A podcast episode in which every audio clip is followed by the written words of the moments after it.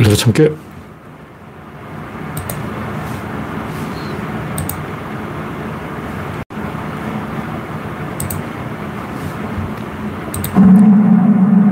네, 창이 떴습니다. 봄이 다 온 줄 알았더니 최근 며칠 날씨가 좀 쌀쌀해졌죠. 오늘 낮 기온은 10도.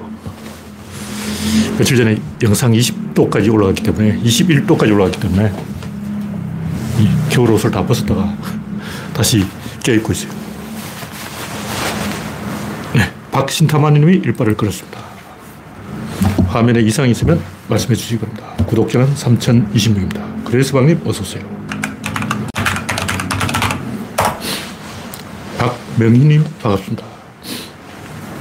오늘은 3월 목요일 16일. 네.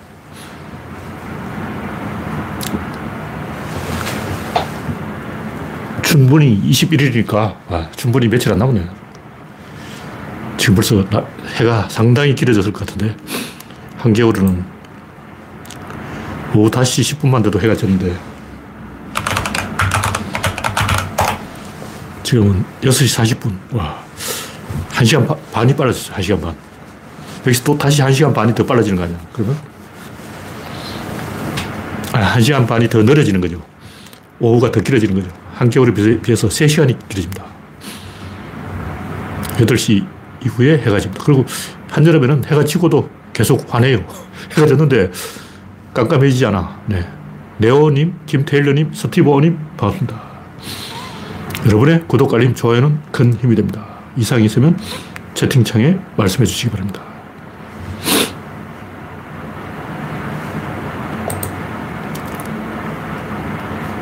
네, 첫 번째 곡기는 한일 관계를 보는 시사. 윤석열이 일본에 가서 생쇼를 하고 있다는데 이게 뭐 피곤한 문제니까 이렇게라도 털어버리면 좋겠다 하는 생각을 가진 할배들도 있고 젊은 사람 앞길을 망치자 하는 젊은이도 있고 근데 상식적으로 젊은이가 젊은이의 주장을 따라가야 되는데 할아버지 주장을 따라가고 있으니 이거는 시청말로 망조가 들었다. 최근에 20대 지지율이 많이 떨어졌다고 하는데 그래도 납득이 안 돼요. 납득이 안 돼. 20대가 희망인데 20대가 인생을 포기한 것 같아. 자신감을 잃었어요. 저 때만 해도 20대가 까져가지고 말 안 들었어. 독재 닫아! 전두환 물러가라! 다 그랬다고. 전두환 찢어 죽이자! 그러고. 내가 막 그러고 있는데, 그때 87년인가 그랬어요. 이대 부속병원 앞에 육교가 있어. 육교 앞에서 막 그러고 있는데, 고딩이 결혼복 입고 한 명 와가지고, 내가 그 전두환 무슨 플랜카드를 막 뜯고 있는데, 형, 이거 뜯어도 돼요? 그러니까, 뜯어! 전두환 개새끼지. 그때 고딩들이 내한테 그렇게 얘기했던 고딩이 나는 그때 20대 중반이었는데, 그 제가 그때 한 23살 이럴 때였어요. 근데 고딩이, 어, 제가 막 뜯고 있으니까 혼자 와가지고 막 그때 한 새벽 1시쯤 됐을 거야. 고딩이 잠도 안 자고 와가지고, 형, 이거 저 뜯어버려. 그 전두환 개새끼 맞지? 그러니까 전두환 개새끼 맞아. 죽여! 그렇게 대모를 하고, 또 이제 빈둥대다가 심심해서 이 종로 3가로 쳐들어갔어요. 한 100명이 모여서 쳐들어갔는데 최루탄을 막 쏘길래 도망을 쳤어요. 도망을 치는데 이 전자오락실 가게 주인이 셔터문을 팍 열더니 야 들어와! 전자오락실 안으로 피하니까 셔터를 확 닫고 전경들이 못 들어오게 막고 바카스를 한 병씩 나눠주는 거예요. 그래서 제가 좀 감격을 했죠. 역시 대한민국에 사람이 있구나. 그 전자오락실 주인은 나이 40살 됐을 건데 그때 40살이면 그때 80년 중반이니까 40년 전 40살, 지금 80대 할아버지 됐을 거 아니야. 지금은 할아버지 돼서 윤석열 찍고 있을지 아니면 그때의 패기로 전두환 때려 죽이자 하는 그 정신을 갖고 있을지 모르겠지만 그때는 그래도 우리 젊은 애들이 팔팔했어요. 그리고 저, 저 같은 경우만 해도 형이 둘이나 있기 때문에 뭐 가문은 형이 알아서 하겠지. 어, 나는 인류의 문제를 생각해야지. 뭐, 공부하고 뭐 다 필요 없어. 어, 미래에는 영어 같은 거는 자동 번역기가 나올 거니까 공부할 필요 없고, 어, 컴퓨터 수학은 다 할 건데 인간이 왜 수학을 해? 수학은 컴퓨터가 해야지 왜 인간이 하냐고. 영어 수학 빼고 구조론이나 연구하자. 이렇게 이제 좀 제가 까져가지고 폐기가 있었는데 요즘 20대는 안 그런 것 같아요. 옛날에 일본의, 일본의 그 기성세대들이 맨날 TV에 나와서 요즘 젊은이들은 희마리가 없어. 요즘 젊은이들은 숙기가 없어. 요즘 젊은이들은 자신감이 없어. 이렇게 꼰대 의혹을 전파했다 그러는데 제가 지금 그러고 있어요. 제가 지금 요즘 20대는 MZ 세대라고 하죠. MZ 세대는 영 뭔가 메가리가 없어. 정말 그런지 아니면 조중동이 그렇게 농간을 부리는 건지는 제가 모르겠어요. 모르겠는데 제가 하고 싶은 말은 20대들이 좀 패기를 가지고 도전 정신을 가지고 어, 전두환 죽었고 윤석열 아가리에다가 어, 버컷을 먹여줘야죠. 그런 패기가 있어야 되는데 모르겠어요. 하여튼 20대들을 한번 믿어보자. 그런 얘기고 한일 관계를 저는 구조론적으로는 어, 꼭 민족주의 이런 거 안 합니다. 구조론 환박 아니기 때문에 민족주의, 뭐 반일 감정 이런 거 원래 구조론 입장이 아니에요. 구조론 입장은 한중일이 새나라 힘을 합쳐서 서구 문명에 맞서자. 이게 원래 구조론 입장이에요. 근데 다 깨졌어요. 다, 다 깨졌어. 제가 볼 때 100년 안에 그렇게 될 가능성이 없습니다. 제가 주장한 한중일이 힘을 합쳐서 서구 문명에 맞서야 된다. 왜 그러냐면 전 세계에서 기업을 하는 나라 딱 다섯 나라 인데 미국, 미국은 미국 사람이 하는 게 전 세계 엘리트들이 모여서 하는데 주로 유태인이에요. 독일, 독일 놈들은 옛날부터 그랬어. 길드라고. 독일 놈들은 뭐 한자 동맹, 이거 400년 전부터 그걸 했어. 중국, 일본, 한국이라고. 다시 말해서 한중일 세 나라 빼고 기업이라는 걸 할 수 있는 나라가 저 세계에서 독일인 하고 유태인밖에 없어. 미국은 유태인이 하고 있는 거예요. 유태인, 독일인 한중일 빼고 없는 거야. 유럽만 해도 그 무기, 권총, 총기 소지 비율이 20%라, 20%.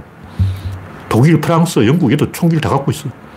무슨 얘기냐면 우리는 막 전 국민이 어리광에 빠져가지고 징징이 모드로 어, 진상치고 그러잖아요. 근데 만약 우리, 유럽 어느 나라에서 한국처럼 이 진상짓을 하다가 바로 총 나라고 해요. 왜 총을 갖고 있는 놈 20%야. 캐나다는 40%, 미국은 130%. 올리버 샘집 보니까 올리버 이 녀석이 쏘는 자기 총, 자기 마누라 총, 그 할아버지가 쓰던 6.25 때 카빈. 보여준 것만으로 총이 3정이 있어요. 더 있을 거 아니야.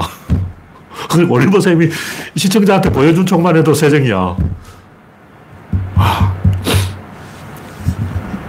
그러니까 130% 미국 국민이 3억인데 총이 한 4억 정이 깔려 있다는 거예요. 그러니까 다 총을 갖고 있기 때문에 지상 못 쳐요. 지상 치면 바로 총알 날아와. 우리도 좀 정신 차려야 됩니다. 우리는 이 총기를 허용하지 않지만 만인이 자기 가슴 속에 보이지 않는 총을 하나씩 숨기고 있다는 그런 정신 차려야 돼요. 그게 정신 차리는 거야. 음. 안철수처럼 어리광에 빠져가지고 왜 나를 미워하지? 왜 나를 싫어하지? 왜 나한테 표를 안 줘? 이러면 안 되고. 알고 보니까 5,300만 한국인이 모두 가슴 속에 총 한 자릿수 갖고 있구나. 이런 걸 생각해야지.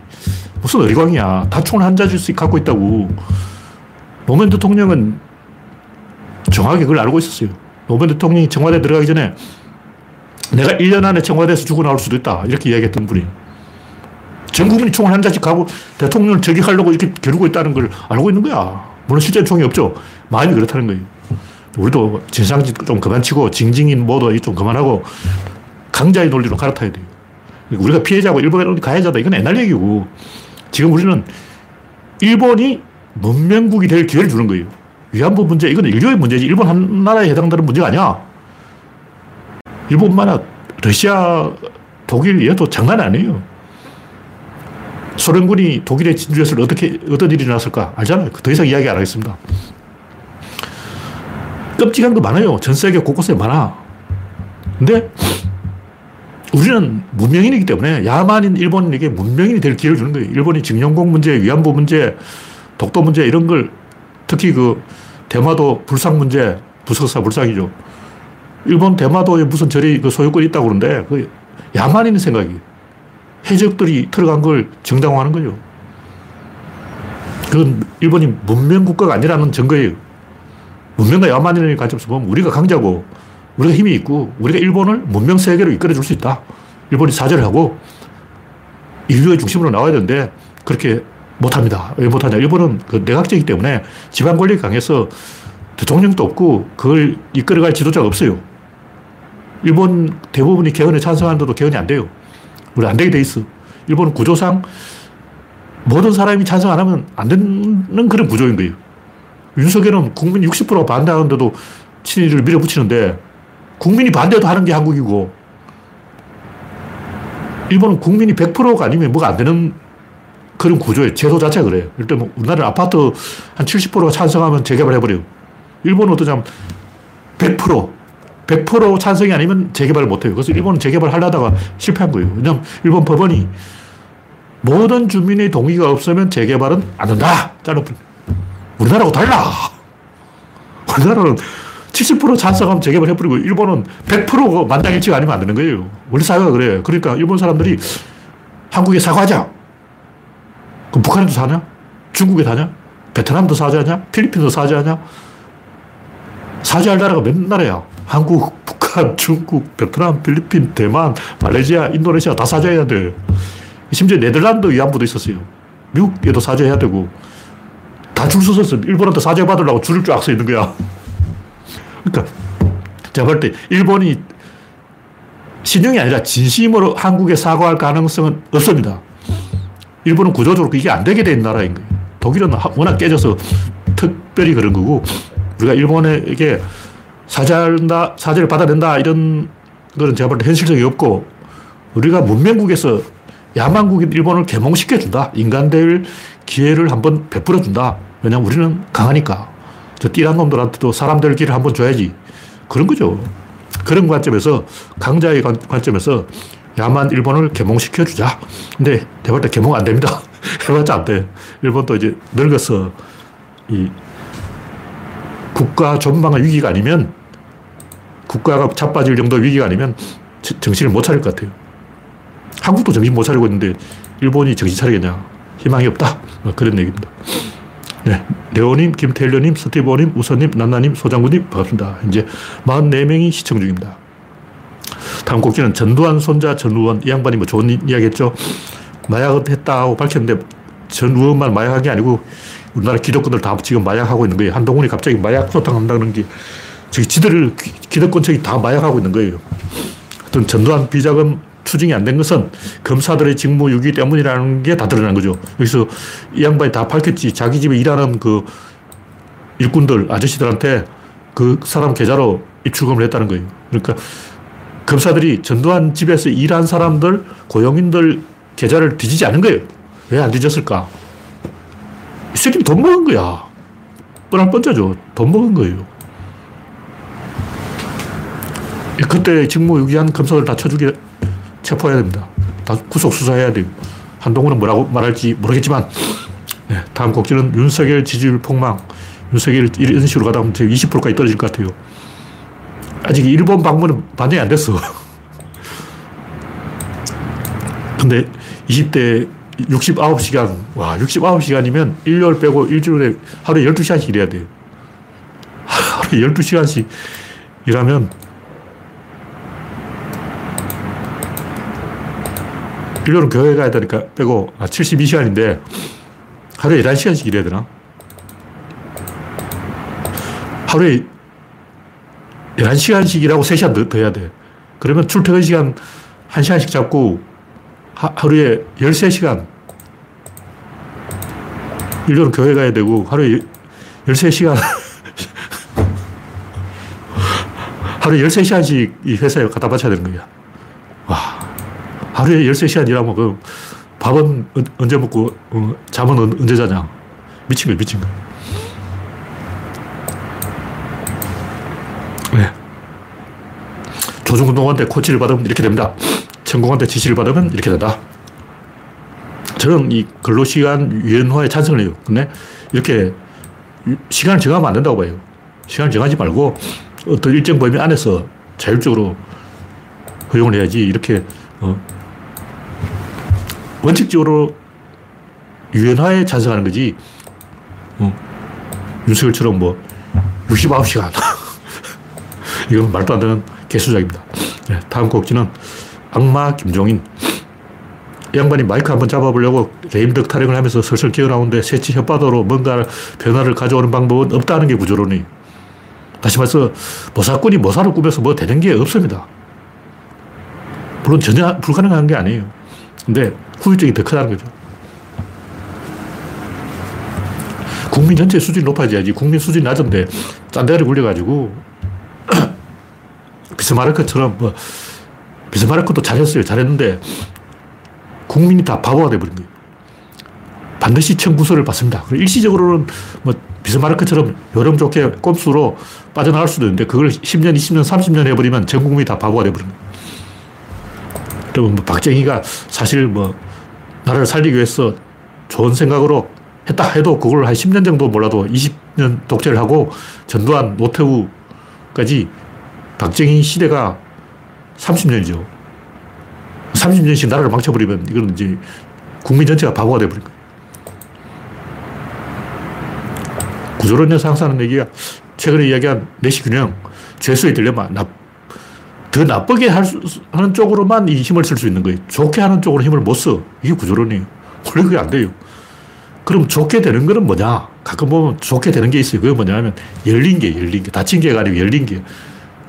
그런 경우는 대부분 보면 지렛대가 외부에 있어요. 우리나라는 이 한반도 아래 북한으로 막히고 일본으로 떨어지고 서미엔 듣다가 완전히 젖된 상황이기 때문에 지렛대가 작용을 안 해요. 그래서 내부에서 지렛대를 가지고 닫힌 게 안에서 어떤 용을 쓰든지 무조건 엔트로피 증가. 망한다는 거죠. 이 물리학이기 때문에 어쩔 수 없어. 다른 방법이 혹시 있지 않을까? 없습니다. 유럽은 왜 그러냐? 유럽은 열린 게라서 그런 거예요. 그러니까 우리나라도 뭔가 잘 하려면 주변을 잘 이용해야 되는데 문제는 우리나라 주변에 없어. 이를테면 비스마르크가 나름대로 그 독일을 좀 발전시킨 것도 옆에 프랑스가 있고 러시아가 있고 영국이 있고 이런 구조 덕분에 가능했던 거지 그게 없이 그냥 안 되는 거예요.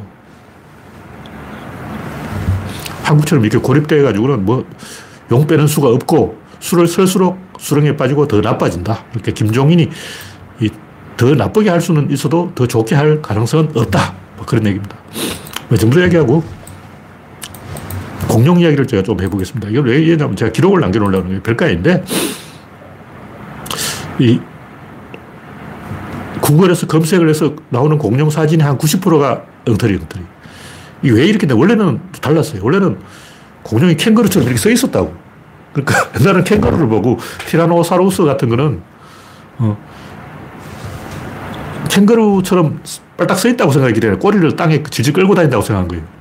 그 옛날 그 영구와 땡칠이 뭐 티라노의 발톱 거기에 나오는 티라노는 캥거루처럼 앉아 있는 티라노였는데 과학자들이 그게 아니고 공룡이 대가리를 안 들고 있고 이렇게 숙이고 있었다. 그리고 꼬리를 땅에 끌고 다니는 게 아니고 들고 있었다. 이걸 밝혀낸 거예요. 그리고 털이 있었다. 그러다 보니까 공룡 그림이 점점점 이상해지는데 이게 생각보다 빨리 반영돼요. 교과서에도 반영되는 것 같고 어린이 뭐 학습 만화 이렇게 많거든요. 서점가에 보면 어린이 도서가 많은데 그게 공룡이 제일 인기이기 때문에 그 공룡 그림이나 다큐멘터리 이런 게 계속 업데이트가 돼가지고 계속 새로운 공룡 그림이 디자인이 나오고 있어요. 요즘은 뭐 칼라로로 막 나오고 막 공룡이 막 어, 카멜로처럼 색깔도 있고 털도 있고 어, 점점 새를 닮아가고 있는데 여보 그 공룡이 보니까 가끔 아 요거는 괜찮네 하는 게 한 조금 있어요. 조금 있고 어떤 유튜브 영상에 보니까 아 요거는 진짜 제대로 고정을 했다 싶은 게 하나 있더라고. 근데 그 외에 검색에서 나오는 사진의 한 90%는 가짜고 나머지 10%는 애매해. 이거는 맞는 것 같기도 하고 아닌 것 같기도 하고 애매하다는 거죠. 왜냐면 공룡 허벅지가 없어요. 있긴 있는데 안 보여. 허벅지가 보이는 동물 사람 별로 없어요. 사람밖에 없어. 그리고 공룡, 닭은 맨 밑에 있잖아요. 이게, 이게 다리가 아니에요. 발이에요, 발. 발가락이 여기 중간에 나 있어. 닭을 잘 관찰해 보면 발가락 한 개가 중간에 공중에 떠 있어요. 여기 발가락이 있는 게 아니고 뒤에, 뒷발가락 한 개 있다고.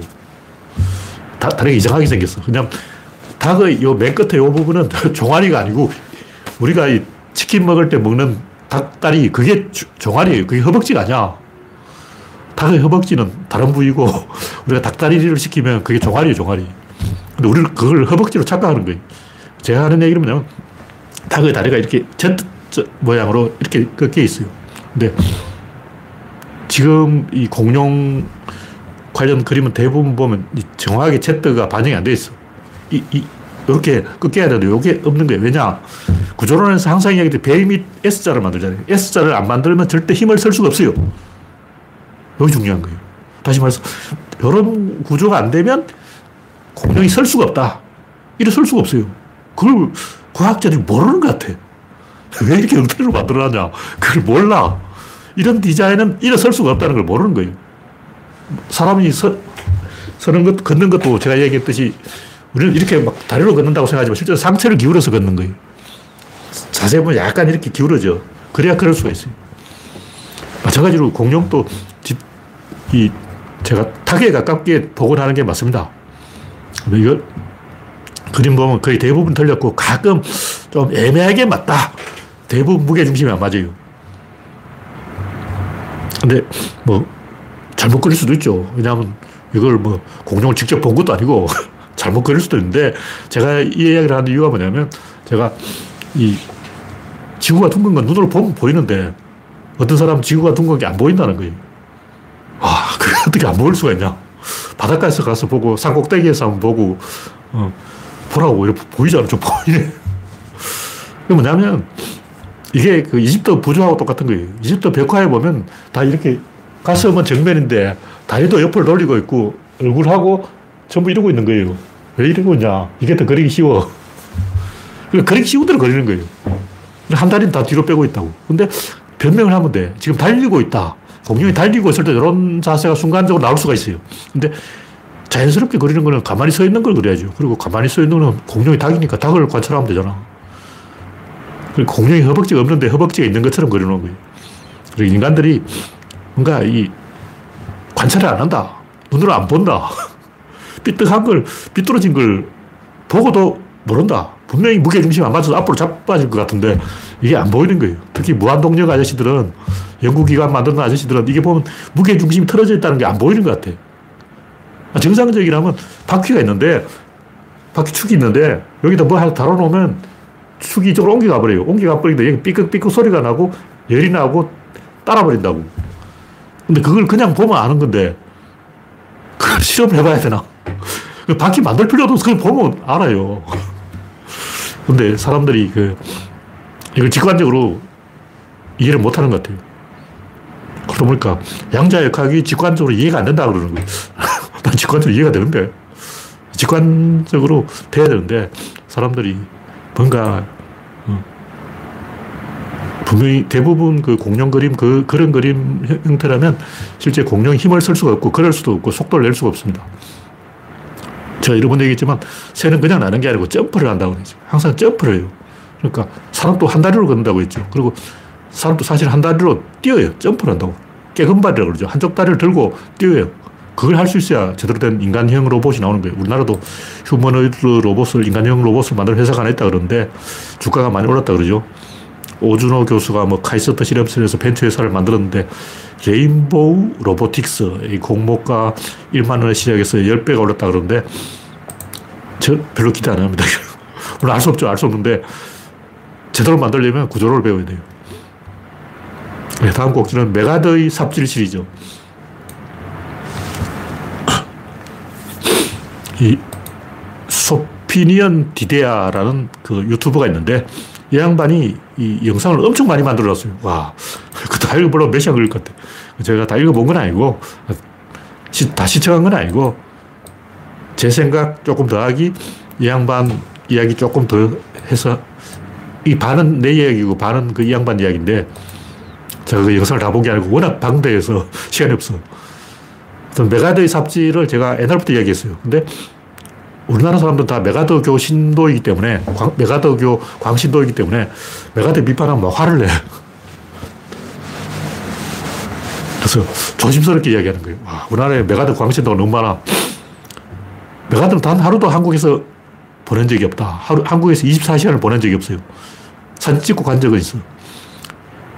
그리고 기자들한테 매일매일 브리핑을 해서 미군의 위치를 다 알려줘 버렸어. 그러니까 중공군은 그 브리핑만 보면 아, 미군이 어디에 숨어 있구나.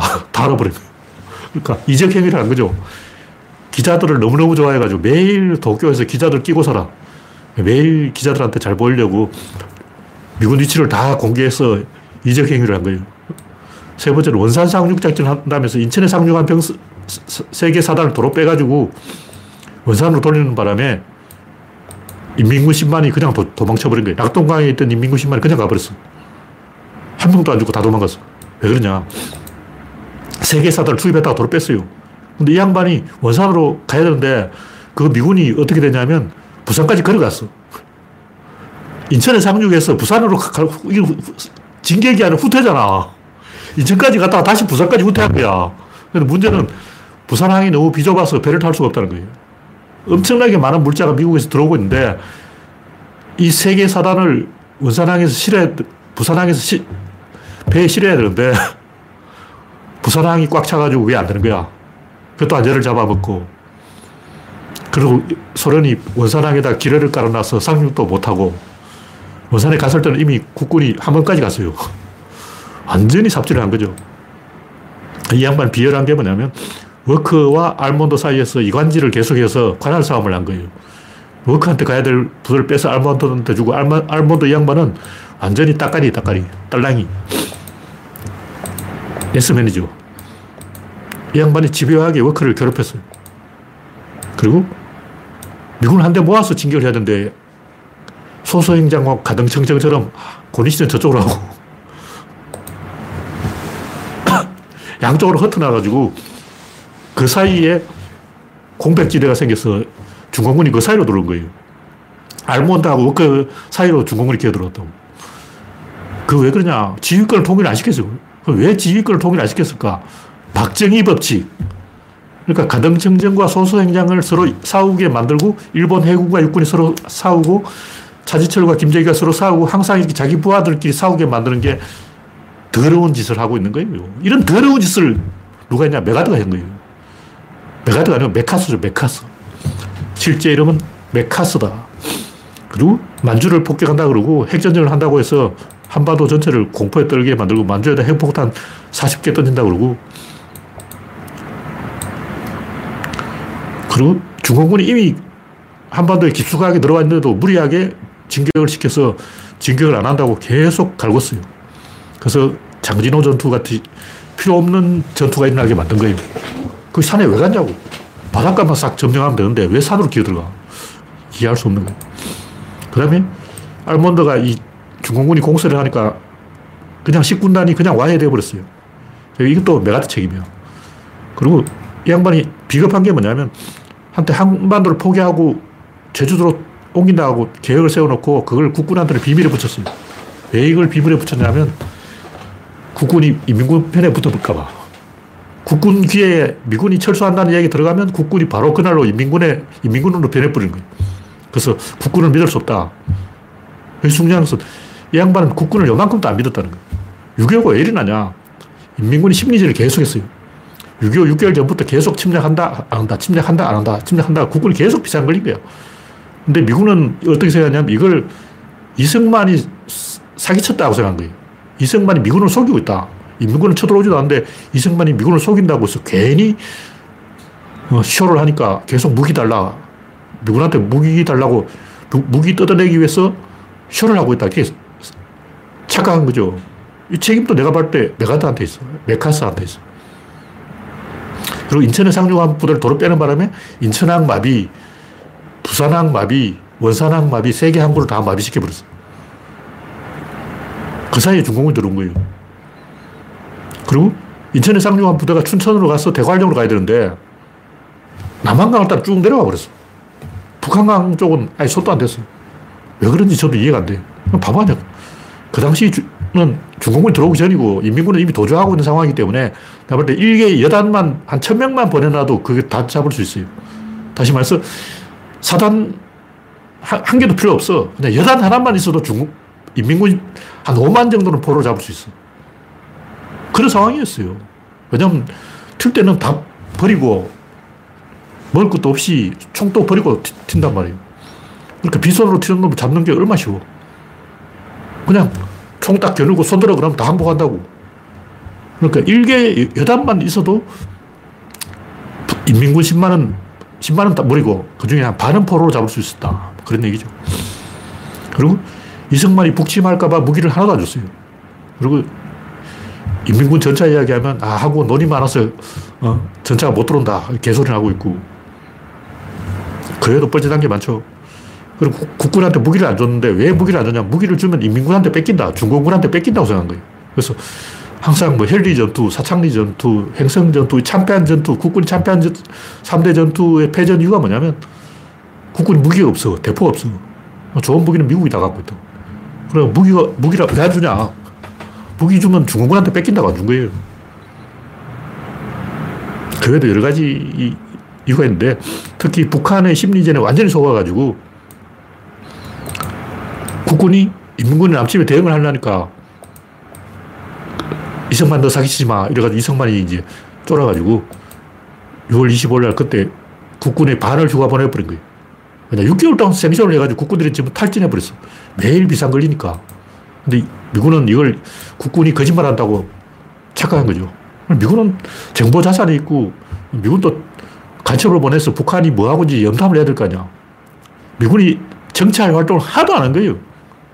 국군은 정찰 활동을 해서 인민군 쳐들어온다는 걸 다 알고 있었어. 근데 미국하고 사이가 틀어지니까 이승만이 쫄아가지고 휴가를 보내버린 거죠. 하여튼 메카스의 이 삽질은 제가 16개를 지적해놨는데 더 될 거예요. 아마 찾아보면 30가지 나올 거야.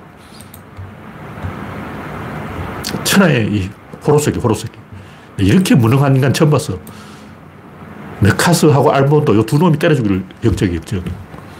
그또 역적 많이 있죠. 장개석도 하필 장개석하고 그 한 팀이 된 그 이름 제가 까먹었는데 그 양반도 완전히 개새끼 개새끼. 미국 안에서도 욕을 엄청 얻어먹고 있는 새끼.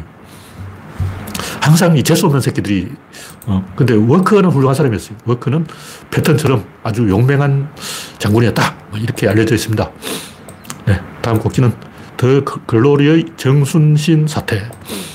제가 이 게시판에 이야기가 있어서 이 학폭은 본질이 아니고 가족의 붕괴, 지역사회의 붕괴, 공동체의 붕괴, 종교의 붕괴가 본질이다. 대한민국은 모든 것이 무너져 내리고 있다. 비명 소리가 거기서 먼저 났을 뿐이다. 저 때는 학폭이 없었어요. 전혀 없었던 게 아니고, 저는 맞아본 적이 없어. 딱 보면 제가 좀 생긴 게 얻어맞고 다니 생겼잖아. 좀 띠라게 생겼잖아요. 초등학교 1학년 때부터 어떤 어, 얄궂은 새끼가 내가 좀 띠라다는 걸 알고 이용해 먹어야 되겠다고 살짝 접근을 하더라고. 항상 내 괴롭히는 새끼들이 있었는데, 그 얻어맞고 다니지는 않았어. 기껏해야 뭐, 운동장에서 요만한 돌을 뭐 뒤로 던지고, 요런 짓을 하고, 아니면 치아 사이로 침을 찍 뱉고, 희한한 짓을 묘기 대행진이야, 묘기 대행진. 그런 이상한 녀석은 있었는데, 나중에 막, 본격적으로 괴롭힌 녀석은 없어요. 한 번은 덩치 큰 녀석이 내 꼬치를 만지려고 나도 지 꼬치 확 만져버렸지. 그런 적은 있었는데, 어. 그때는 학폭이 불가능한 게 다 형이 있고, 삼촌이 있고, 사촌이 있고, 친척이 있는데 어떻게 학폭을 저질러. 어. 내가 초등학교 때 괴롭힌 건 아니고 좀 이상한 녀석이 있어. 내가 사촌 형한테 괜히 그걸 일러줘가지고, 어. 내가 괜히 일러줬다. 안 일러줄 거라고 후회한 적이 있는데, 아, 하여튼 좀 그런 일이 있었어요. 근데 이 공동체의 붕괴가 제가 볼때 본질이에요. 그러면 무슨 얘기냐면 옛날에는 특히 일본 같은 경우는 한 마을 전체가 하나의 집단인 거예요. 다시 말해서 자식이 내 자식이 아니고 그냥 마을 자식이야. 마, 을에서뭘 하냐면 맞서리를 해요. 맞서리를 하면 마을의 구성원이냐 아니냐는 그 맞서리에 참가하느냐 안 하느냐에 달리는 거예요. 마설이 가서 가발을 메고 뛰어야 돼. 훈도시 하나 있고, 한겨울에 추운데 막 빨가벗고 훈도시 하나 있고, 가발 메고, 와샤위, 와샤위 하면서 4km를 뛰어가야 돼요. 와샤위를 해야 되는데, 와샤위가 백제의 말이라는 설도 있는데, 하여튼, 일본은 그런 짓을 하기 때문에, 내 자식을 잘 키워서 뭐 명문대 보낸다 이 생각이 없어요. 왜냐하면 어차피 마을 애야. 이 애가 내 애가 아니고 마을 애라고. 그 말은 뭐냐, 마을 전체의 보호를 받는다는 거예요. 우리는 마을 공동체가 다 깨져버렸기 때문에 시골에서 도시로 이주를 하면서 마을 공동체가 다 깨졌어요. 아파트에 살다 보니까, 어, 예를 어떤 내가 우리 집 애를 때렸다. 그럼 그 집 애 아빠한테 전화를 해서 아무개 아버지입니까? 아, 제가 철수 아빠인데요. 만납시다. 이러면 시골이면 다 해결돼. 어른들끼리 만나서 이야기하면 다 해결된다. 근데 도시에 살다 보면 안면이 없어. 그러니까 철수 아빠하고 영희 아빠가 모른다는 거예요. 시골은 다 알잖아. 그럼 제가 경주에 사는데 어떤 애가 날 때렸어. 그럼 제가 형들한테 일려줬어. 그럼 어떻게 됐냐고. 결국 다 아는 사이에, 친척 사이에, 어, 친지 사이에 어, 얼굴이 빨개져가지고 서로 미안하다 그러고 자기 아들 단속을 시키는 거죠. 학폭이 있을 수가 없죠. 지금 학폭이 일어난다는 것은 공동체가 다 깨져서 이의 아버지하고 이의 아버지가 연결될 라인이 한 개도 없는 거예요. 세 다리 건너서 한 다리로 연결되면 그런 일이 안 일어납니다. 다시 세 다리를 건너도 연결이 안 되는 거예요. 완전히 남남이죠. 완전히 뭐 외국인만큼이 남남이에요. 그러니까 같은 학교에 다니는 학생들이 전혀 연결될 고리가 단 한 개도 없다. 그게 더 위험한 거예요. 학폭이 문제가 아니고 그게 위험한 거예요. 지금 대한민국은 총체적으로 지금 붕괴되어 있어요. 지역사회도 없고, 공동체도 없고, 일본 만화만 봐도 꼭 그 옆집 할매가 자수를 하잖아. 독일에도 그 2층 베란다에서 할매가 딱 보고 있다고. 이 마을에 어떤 낯선 놈이 오나 2층에서 감시하고 있어요. 일본 만화 그 카이지. 카이도 보면 앞에 그 할머니 한 명이 카이지 네 놈들 왜 일도 안 하냐 하고 남이 오지랖 넓게 막 잔소리를 하는 거예요. 앞집에 사는 할머니가 카이지 일행 세 명한테 네 놈들 왜 어, 일안 하느냐 그러면서 마트에 알바 일자리 내가 알선할게 이러고 취직 운동하고 있어. 그러니까 일본은 아직도 공동체가 있기 때문에 빈둥거리고 있으면 할머니, 시골 할머니가 나서가지고 취직시켜준다고. 물론 일본은 히키고모리가 있지만 히키고모리는 그걸 싫어해가지고 말 공동체에 참여하기 싫, 싫어서 집에서 안 나오는 거예요. 저볼 때 일본 히키고모리가 많은 이유가 마을 공동체가 너무 강해서 그걸 싫어하는 사람들 때문에 아예 집에서 안 나온다. 우리는 반대로 마을 공동체가 붕괴됐기 때문에 히키코모리가 집에 안 박혀 있고 잘 기어 나온다. 그렇게 볼 수가 있습니다. 네, 다음 곡지는 구조론의 출사표 이제 책을 다 썼기 때문에 이거는 책에 들어간 내용이 아닙니다. 책은 이미 다 썼어요. 원고를 이제 넘기고 더 이상 이제 업그레이드를 안 하려고 하다가 또 오늘 한 줄 써놓고 몇 페이지 더 추가할지도 모른다. 그러나 일단 넘겼습니다. 그래서 제가 하고 싶은 얘기는 문명과 야만 사이에 벽이 세워진 거예요. 옛날에는 이게 무슨 얘기냐면 우리가 아무리 맞는 말을 해도 귀 딱 틀어맞고 모르세 하는 인간들이 있어요. 그러다가 암흑의 양 비디오가 나온 바람에 다 깨갱했죠. 절대 권력이 생긴 거예요. 큰 맹. 큰 맹들은 큰 도사 앞에서는 무조건 수월이 형님해야 돼. 왜냐하면 모든 정보가 인터넷에서 나오는데 자기 컴퓨터가 인터넷이 끊어지면 이제 돌아버리는 거죠. 근데 그걸 못 고치는 거예요. 그러니까 요즘은 이제 이 컴퓨터 기술이 발전해서 이 컴퓨터 에러 나는 일이 잘 없는데 옛날에는 초반에 엄청 에러 났어요. 옛날에는 하루에도 몇 번씩 컴퓨터 꺼지고 막 재부팅하고 난리야. 그래서 비가역적인 장벽이 만들어진 거예요. 근데 역사에 보면 항상 그런 장벽이 생겼다가 또 허물어졌다가 또 생겼다가 허물어졌다가 그렇게 계속 반복됩니다. 일단 처음 글자가 보급되면 사람들이 지식인 존경해요. 왜냐하면 지식인이 야학을 열어서 시골의 할머니, 할아버지한테 글자를 가르쳐요. 근데 어느 정도 지나면 이제 시골 할매들도 글자 다 알았다 그러고 지식인은 굉장히 우습게 여긴다고. 그럼 또 이제 컴퓨터가 나타나고 또 더 좋은 게 나타나고 계속 새로운 게 나타나면 그러니까 지식과 비지식 사이에 이렇게 격차가 벌어졌다가 또 따라와요. 또 벌어졌다가 또 따라오고 이 패턴이 계속 반복되는 거예요. 그래서 처음 글자가 생겼을, 보급되었을 때, 처음 고등교육이 실 행됐을 때, 처음 컴퓨터가 보급되었을 때, 우리나라에 세번 이렇게 지적인 충격파가 온 거예요. 그럴 때마다 지식인 존경을 받았어. 그래서 한 70년대 뭐 이때까지만 해도 지식인 다막 신임내 그러고 시선다 그러고 막 룸펜 지식인이라고 그러죠. 룸펜 인텔리겐치아. 이 양반들은 어, 집에 집구석에 처박혀가지고 일도 안 했어요. 취직도 안 하고 다 그러고 있었어. 그래도 조, 존경을 받았어. 왜냐면 지식인이라는 그 자체가 어, 계급인 거예요. 나는 지식인이다 하고 목에 힘딱 주고 어깨에 힘딱 가지고 감정을 뭐하냐면 다방에 죽치고 있어요. 명동에 있는 제비다방. 이상, 날개를 선 이상이 하루 종일 자기가 직접 다방 주인하면서 음, 다방에 죽치고 있는 거야. 그런 시대가 있었던 거죠. 그때만 해도 지식인이 존경을 받다. 또 한 번 지식인 존경을 받은 게 고등교육이 실행됐을 때, 또 한 번 지식인이 존경받을 때가 컴퓨터가 보급됐을 때, 이렇게 비가역적으로 차별이 생긴다는 거죠. 그리고 이게 또 따라잡아가 또 생기는 거예요. 구조론이 다시 한번 이 지식인과 비지식인 사이에 차별을 만들어버려요. 이건 이제 비가역적인 벽이기 때문에 뭐 어쩔 수가 없어요. 복종을 해야 돼. 꼬우면 꺼져 하고 이제 지식을 안 주는 거예요. 수도 꼭지를 잠가버려요. 그러면 아쉬운 쪽이 샘을 파야지 뭐 평등하다, 뭐 자유다, 어쩌고 개소리 아무리 해봤자 얄짤 없어요. 구조론 앞에서는 뭐 아무리 개소리 해봤자 저는 들은 척도 안 합니다. 왜냐하면 총을 내가 갖고 있어. 우리가 총을 갖고 있는 거예요. 그래야 언어를 모르면 말할 수 없다. 숫자가 없으면 셈을 할 수 없다. 글자를 모르면 기록을 할 수 없다. 연장이 없으면 집을 지을 수 없다. 구조를 모르면 생각을 할 수 없다. 숫자가 있으니까 수학이 있는 거지. 마찬가지 구조도 다섯 개 대칭이 있어요. 질, 입자, 힘, 운동량, 이게 있으니까 생각을 할 수 있는 거예요. 구조를 모르면 생각할 수 없냐? 없습니다. 구조를 몰라도 생각한다는 사람이 있긴 있는데, 그건 주먹구구예요, 주먹구구. 물론 숫자를 몰라도 주먹구구로 막 이래, 이래가지고 막 그만큼 할 수 있어. 지도가 없어도 길 찾을 수 있지. 배회법. 강아지는 지도책이 없어도 길을 잘 찾아가. 근데 3시간 걸려. 지도 보면 30분 만에 가는데 강아지 눈을 가리고 트럭에 싣고 다른 데 딱 옮겨놓으면 집을 찾아오긴 찾아와요. 근데 냄새를 맡고 찾아오는 게 아니고 배회를 하는 거예요.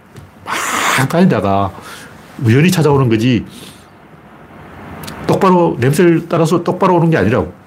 우리는 아 걔가 냄새를 잘 맡으니까 똑바로 온다고 생각하는데 실제로 똑바로 가는 게 아니고 막 배회를 하다가 확률을 높여서 찾는 거예요. 그러니까 구조를 몰라도 생각을 할 수가 있긴 있어요. 그러나 배회법처럼 시행착오를 거쳐서 생각을 한다고. 뭐냐면 인간의 뇌 구조는 자극과 반응 구조로 되어 있어요. 그러니까 구조를 알면 진립자 힘 운동량으로 답을 찾는데 구조를 모르면 자기 스스로 생각하는 게 상대방을 괴롭혀.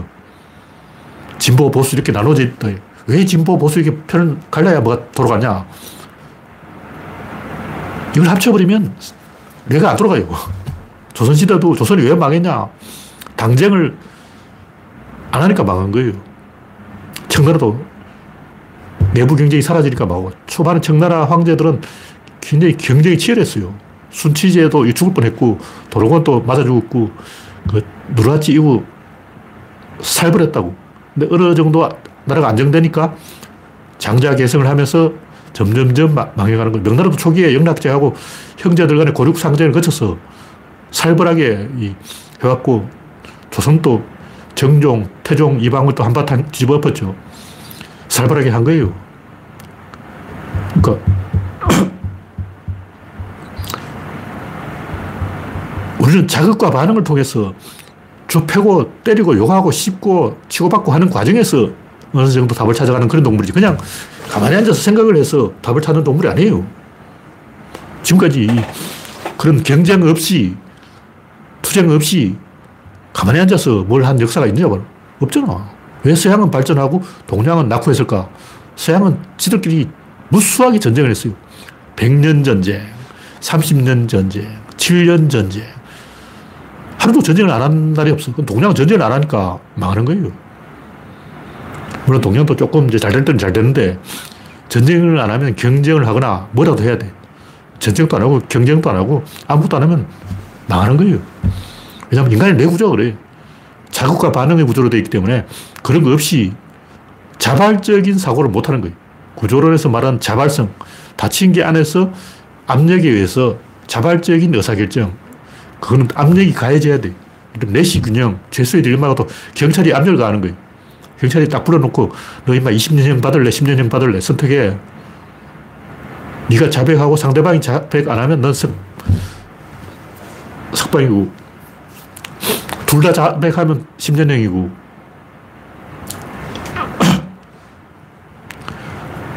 그러니까 경찰이 압박을 해서 충돌을 만들어서 의사결정을 강요를 한 거예요. 그렇게 하니까 이제 짠대가리 굴려가지고 아, 내가 20년형을 안 받으려면 어, 내시 균형을 따라서 최악을 피한 결정을 해야 되겠다. 세, 네가 무슨 카드를 갖고 있는지 내가 알고 있다는 사실을 네도 알고 있다는 사실을 나도 알고 있다. 이런 생각을 하는 거죠.